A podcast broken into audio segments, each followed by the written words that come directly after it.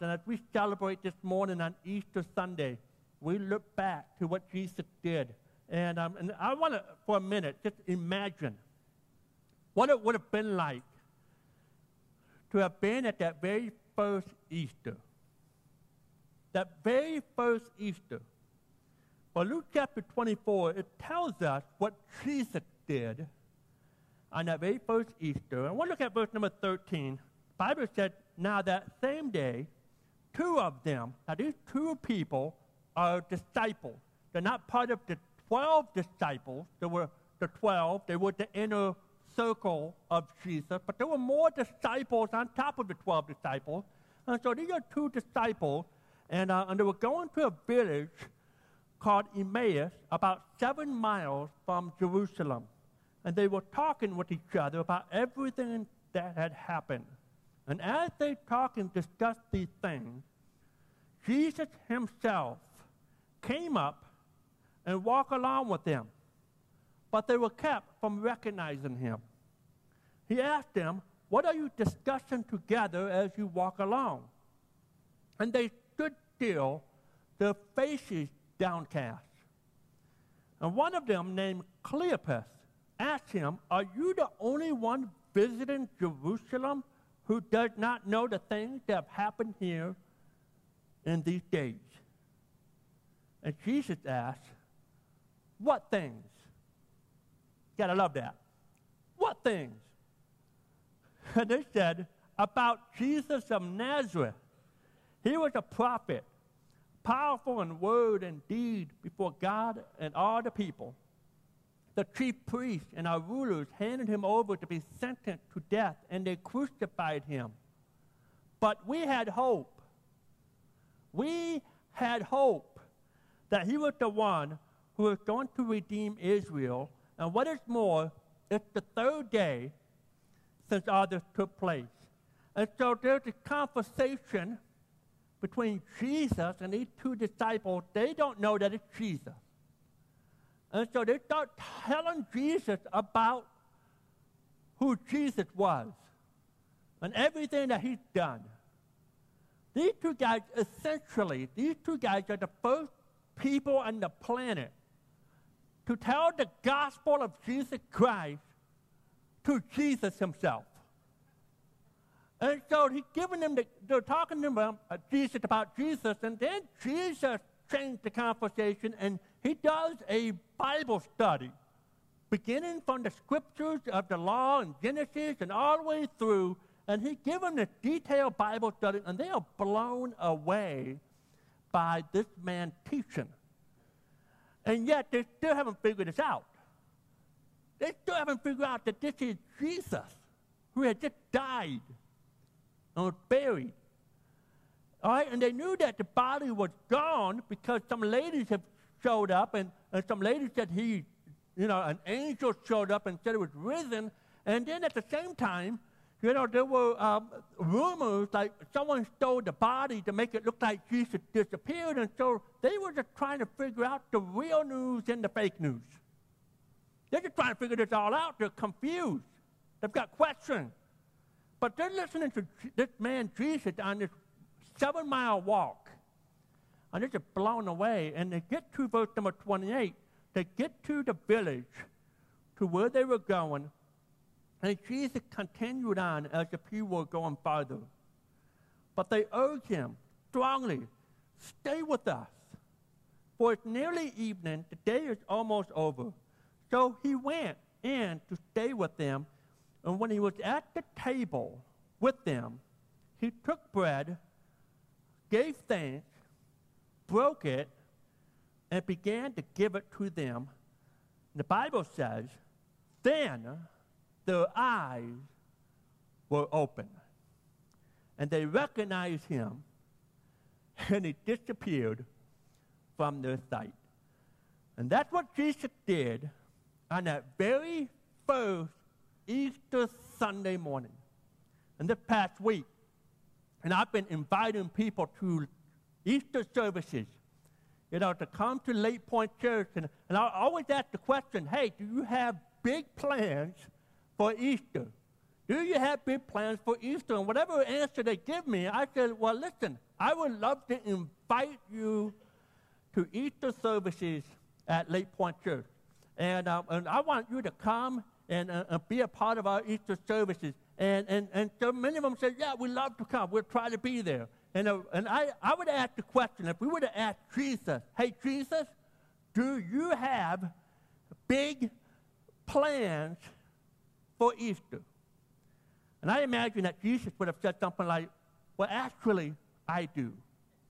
I kind of got the biggest plans ever. I intend to defeat death. I intend to destroy the grave. I intend to, to prove to the world that I'm the resurrection and the life, the Savior of the world. I'm going to do all of that, and then I'm going to take a walk. And I'm going to walk in the middle of nowhere. I'm going to come across these two guys and I'm just going to randomly just kind of interrupt the conversation, just interject right in the middle of the conversation, and I'm going to pretend that I don't know anything that's going on.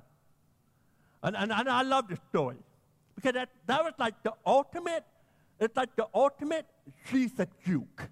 I mean, Jesus just kind of plays this whole thing, and they're having a conversation for seven miles long. And I love this story because this is a story that I can relate to, and so can you. Everybody at every age and stage of life, from every background, you can relate to the story. Because these two men, they have questions.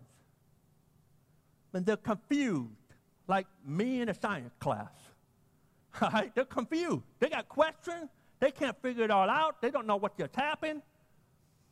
And here's what we know about these guys.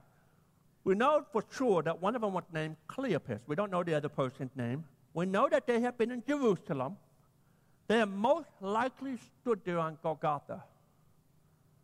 They most likely watched Jesus be crucified by the hands of the Roman soldiers, and they likely saw Jesus gave his last breath. They may have seen Jesus' body come down from the cross uh, they take his lifeless body and bury it in a tomb. See, on Friday, they thought Jesus die. On Saturday, nothing happened. And now it's Sunday morning, and for whatever reason, they've given up. They've decided this is not worth it, and they leave. They get out of town. They get out of there.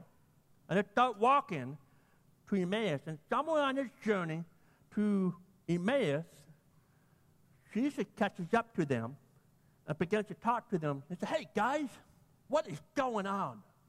What is happening? And these two guys, they stood still, their faces downcast. And then they look at him and said, Have you not been paying attention? I mean, have you been hiding under a rock? I mean, have you been paying attention to all the things that have happened in Jerusalem the past few days? And, and, and Jesus said, What things? What you talking about? He said, know about Jesus of Nazareth who was powerful in words and miracles. And, and, and yet people and the religious people and the, and the local leaders, they, they took him and condemned him to die and they crucified him. And in verse 21 it said, and we had hope that he would be the one to save us. We had hope that this was the guy that was going to save the world.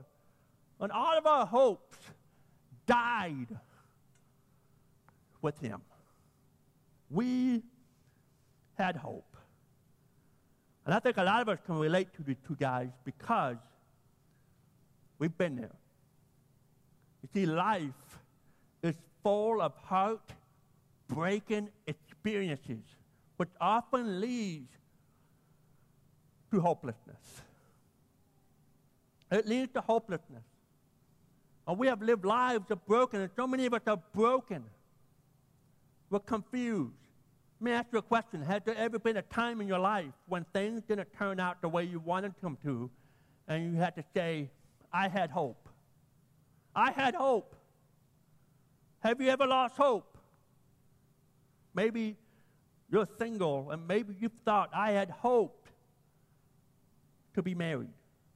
Or if you're divorced, maybe you thought, you know, I had hoped to stay married. Or you might be a student who has thought, you know, I had hope that my parents would have split up. Or you may be a parent who had a miscarriage, or you might be a parent that not being able to conceive, and you wonder why, and you're confused, and, and you thought, man, we had hope. We had hope to have a child. We had hope to have a family. Maybe you're a grieving widow or widower who think, I had hope that we would grow old together. Everyone is in search of hope. Millions of people around the world looking for hope. In their broken lives, they're looking for questions, they're looking for answers, and they can't find the answers that they're looking for. And we ask questions, and we ask questions all in the wrong places, and we're getting answers, and we're getting all the wrong answers. And nothing seems to satisfy the hope that we're looking for. And, we, and at the end of the day, we say, maybe this is, this is what life is. Maybe it's a dead end to the road of hope. There, maybe there is no such thing as real hope. And maybe that's you here. Because these disciples, they thought hope was over. They thought it was done. They were just trying to figure out what, why is life worth living for? Everyone's in search of hope. And you might be here this morning. You feel hopeless. You feel broken. But on this Easter Sunday morning, I want to talk about the good news. Because we learn in this story that Jesus, and only Jesus, can restore your hope when you see him for who he is. That's why we sing about him. That's why every song that we sung this morning is about the risen Savior. It's about the hope that we have in Christ. We sing a song called Living Hope. We sing a song called He's Still Rolling Stone. He is still changing life. He is still offering peace and hope, a hope that we can't understand, a peace that we can't understand, but He is offering it today. And only Jesus, only Jesus can offer this hope when we see him for who he is. So, so many of us are blinded. We don't even see Jesus in our lives. Some of you, you came to church this morning and you're just here. Someone just drag you to church. But some of you said, well, we just, it's just what we do, you know, once a year. This is what we do on Easter. We just come and, and, and you meet Jesus. I'm here to say that Jesus is rolling stones and he wants to change your life. He wants to offer you hope. He wants you to open your eyes. And when you open your eyes, then you get to see who Jesus is. And you get to see that he has the hope that you're looking for. These two disciples, after walking seven miles, after they had a Bible study from Jesus, and they're just blown away by the teaching of this man. And they get to their house, and Jesus acts like he's going to keep walking. And they're like, no, no, no, no, no, no. We, we're not done with you. We want, it's getting late. Why don't you come in, and, and we'll put you up for the night, and we'll feed you, and we just want to keep hearing you because, wow, you, you, you know so much about the scriptures. These guys still haven't put two and two together yet. They still haven't seen Jesus. They still haven't quite put it all, wrapped their mind about this whole thing. And, and, I, and I think about that. I had something similar that happened to me. Not me and Jesus, but, you know, um, somebody that was famous, somewhat famous, and, uh, and, and I had that experience. We were about 15 years ago, I was on a mission trip to Mexico. And uh, we flew into San Diego, did our mission trip then in Mexico, and then after a week or so, we came back to San Diego to fly home. We had about five or six hours before the airport or the air, you know, our flight to the, you know, to go home. And so we had some time to do some stuff, and so we went by this, uh, I, I, think it's called Seaside Village or Seaport Village in downtown, um, downtown San Diego, and this is a happening place. I mean, it's right off the bay. You see Navy ships. You see the bridge, the Coronado Bridge going over to Coronado Island. The, I mean, it's beautiful. The weather's perfect. Um, you see the convention center you know, San Diego Convention Hall, which was actually very busy at the moment because there was a Comic Con going on. And, uh, and that's important to the story here in just a minute. But there was Comic Con going on, so you saw a lot happening, a lot of people dressed up in different ways, and um, had all kinds of cool places to eat. And, uh, and I was the singles pastor, and so you know, I had all the singles. I said, listen, you know, just, we'll be back here in five hours because in five hours we got to go to the airport. And I but do your thing, have fun, and I'll see you in five hours. And so me and uh, two other guys, we thought, hey, let's go out to eat and uh, we'll go get some, something good. And, and then after dinner, we had some time to kill. So we kind of took a walk along the dock and along the bay. And, um, and, uh, and on our way back to where we're supposed to meet everybody, uh, the sun was coming down, sunset was happening, a little dark, and there was an open air cafe. We were walking past the cafe, and, and in that open air cafe was one table that was occupied. It was a pretty empty restaurant, but there's one table that was occupied, and um, and there was one person at that table that just kind of caught my eye. I said, man, that guy looks familiar. And I couldn't quite picture where I seen him, where I saw him, but you know, he looked somebody that you see on TV. And so I kind of, the two guys by me, I said, hey, you see that guy at the table? I said, does he look familiar to you? And they all kind of look at him and they said, man, we don't know who that is. No, I don't know who that is. And then it hit me. I said, I know who it is. I think.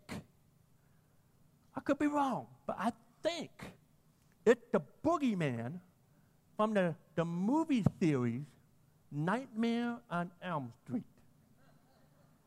How many you, I'm a child of the 80s, okay? So I never watched it, but I know about it, okay? You know, because he's on every cover when you go into the, the VCR store. Remember the VCR stores, okay? You know, Blockbuster, and you walk down the, the scary aisle. Of course, there's like seven of his movies, and he's on the picture of every cover of every VCR movie you can rent. You know, you got that look, he got the hand up, and, and, uh, and I said, I think that's Freddy.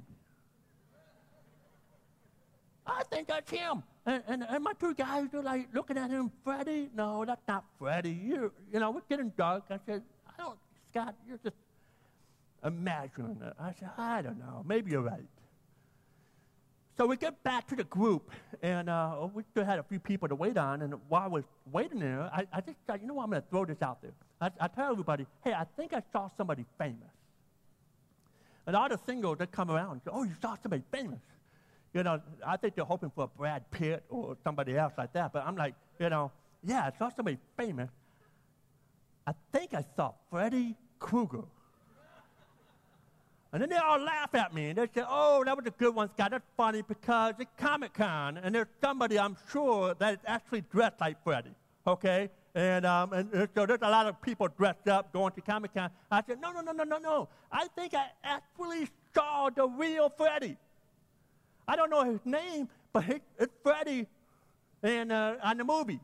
And, and so one of the girls in our group was like, Pastor Scott, I am a Nightmare on Elm Street super fan. I was like, you are? I said, yeah. If it's Freddy, I would know. So let's, let's go. You point him out to me, and, we'll see if it's Freddy. I said, okay. And so we started walking to that open air cafe, and, uh, and, and sure enough, he's still there. He actually get it up from, me, from the table and ready to walk out on the sidewalk to where we were standing. And, and, and I kind of pointed it to her. I said, that's Freddy, right? Am I right? And she looked, and her eyes got open, really big.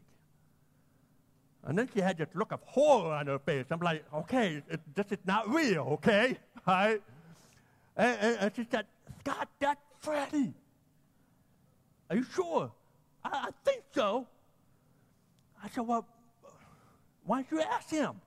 Oh, no. I can't. I can't talk to him. I said, Do you want me to? Yes. That's okay. So I go up to the man. I say, uh, Excuse me, sir. You look very familiar. But are you Freddy? and he said, no, I'm not Freddy. I said, Oh, man, I am so sorry. You look like somebody I knew.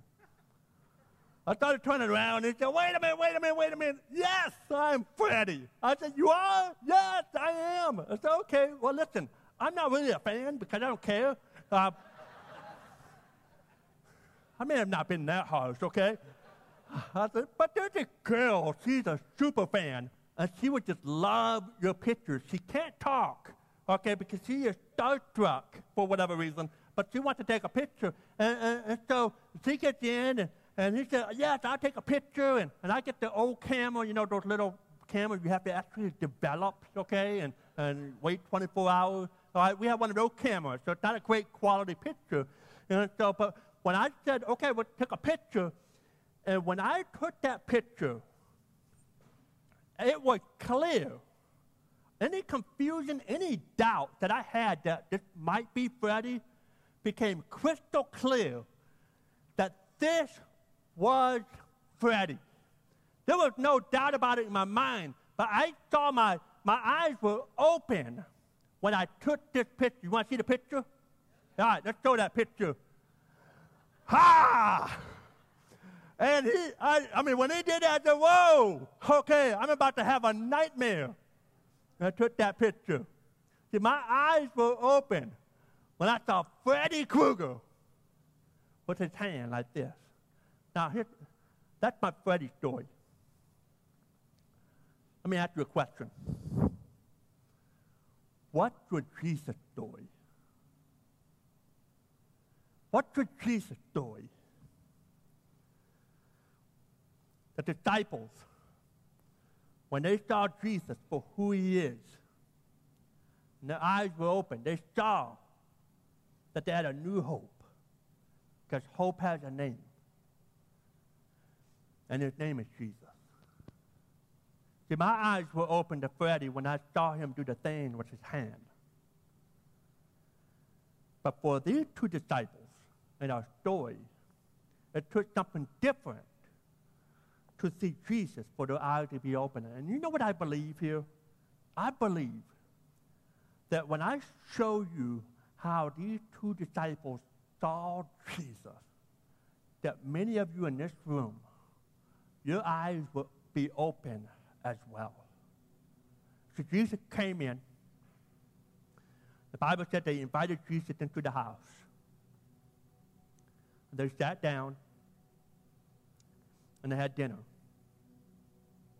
And when they sat down, the Bible said that Jesus took the bread and he blessed it. He gave thanks. He broke it. He gave it to them.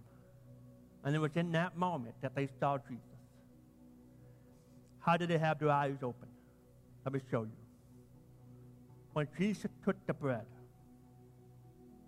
sitting at the table, when Jesus took the bread, when Jesus, who is the bread of life, he identifies himself as the bread of life, he picked up the bread, gave thanks. Jesus, who was born in Bethlehem, it means house of bread. Break the bread. Jesus, whose body was broken on Friday.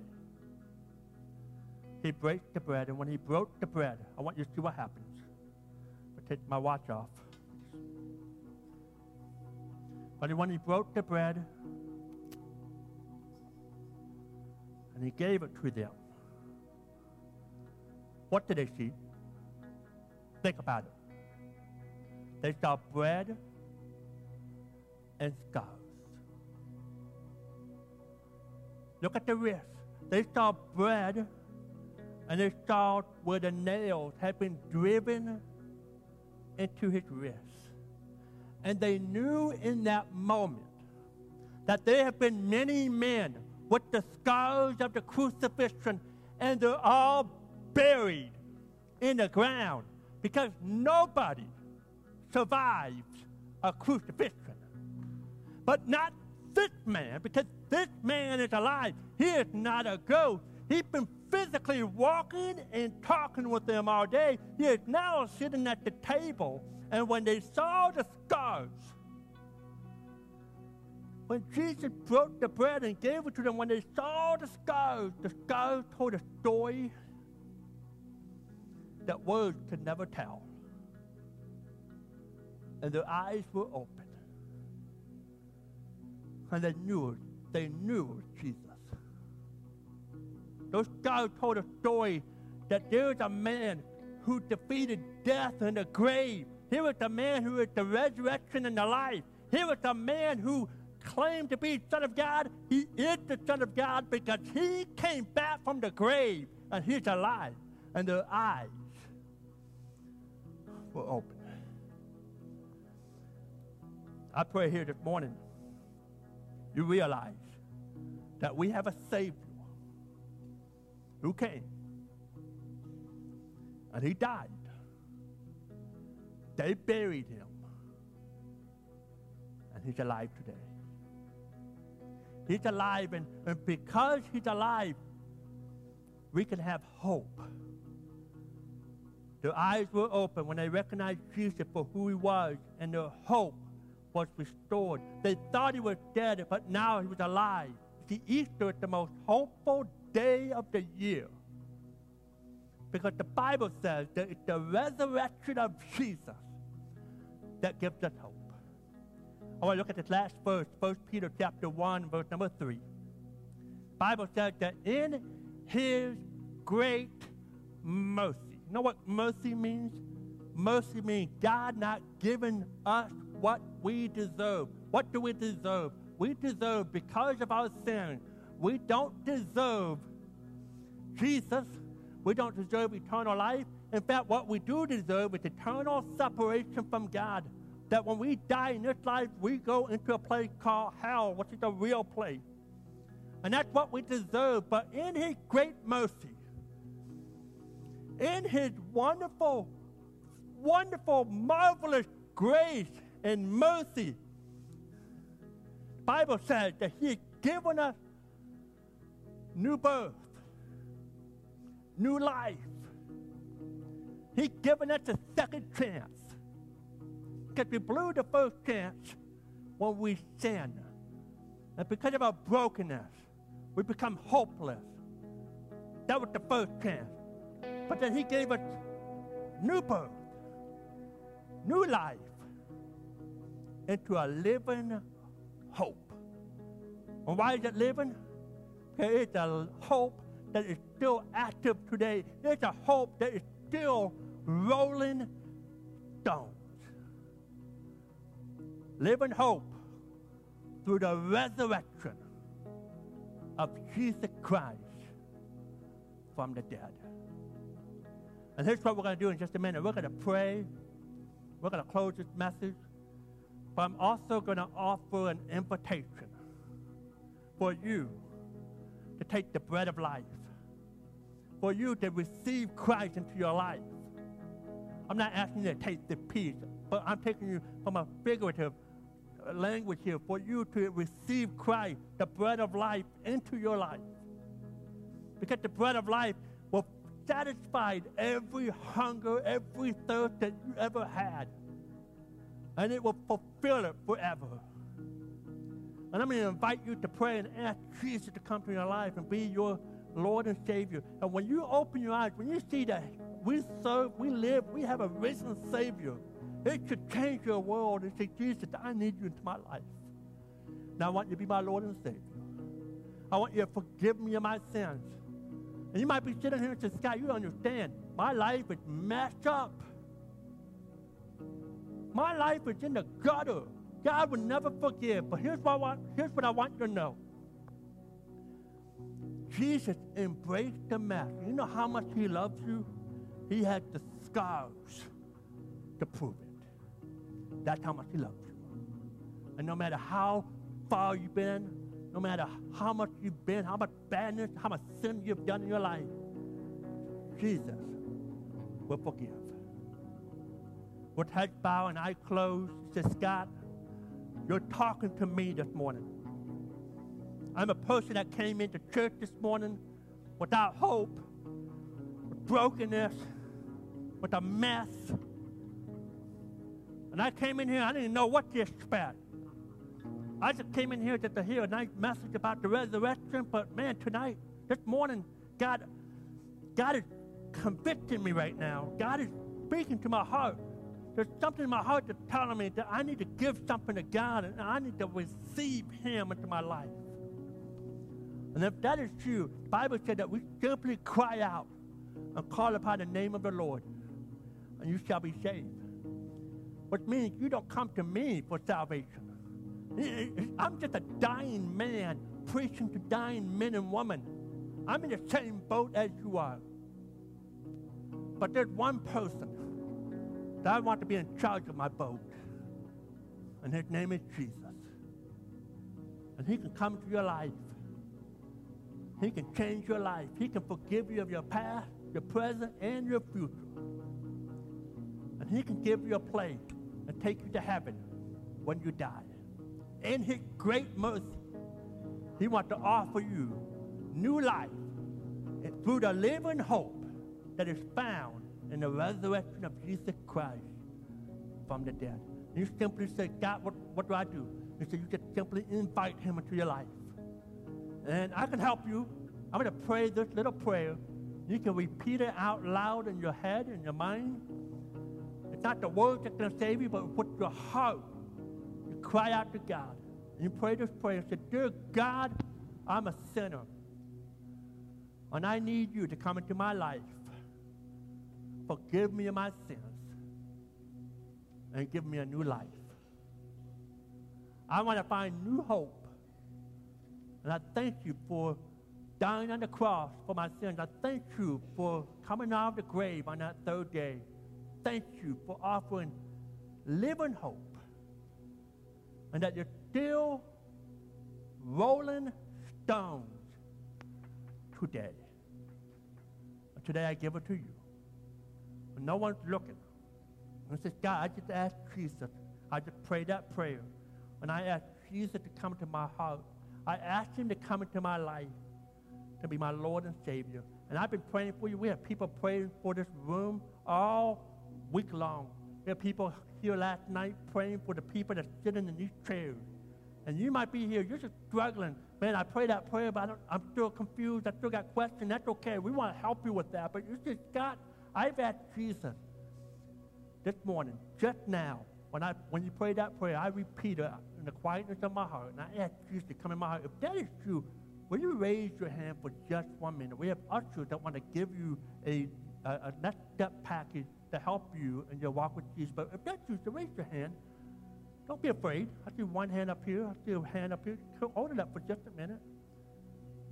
Amen. Got one up here, one over here Up here in the front? Anybody else? Said, man, I prayed that prayer and I asked Jesus to come in my heart, be my Lord and Savior. Anybody else in this room? Don't be afraid. Don't be ashamed. Jesus, He hung on the cross. He gave it all for you. Don't be ashamed. Don't be ashamed. Anybody else in this room? So I asked Jesus, I prayed that prayer and I asked Him to come to my life. Our Father God, we love you and we thank you for those that took a next step in you. We thank you for those that took a decision, a bold step of faith, so that they can see new hope and have a new life that can only be found in you. And God, we thank you for your resurrection. God, there may be Christians here in this room we have kind of forgotten We've kind of lost sight of the hope that you have offered. God, I pray that we would renew our strength, renew our hope in a risen Savior this morning. I pray we walk out of here today with a fresh outlook on our life. And we thank you for what you've done for us on the cross and out of the tomb. In your name I pray. Amen. Let's all stand. Let's give it up for those that took a next step in Christ. Let's whoop it up. Let's all stand.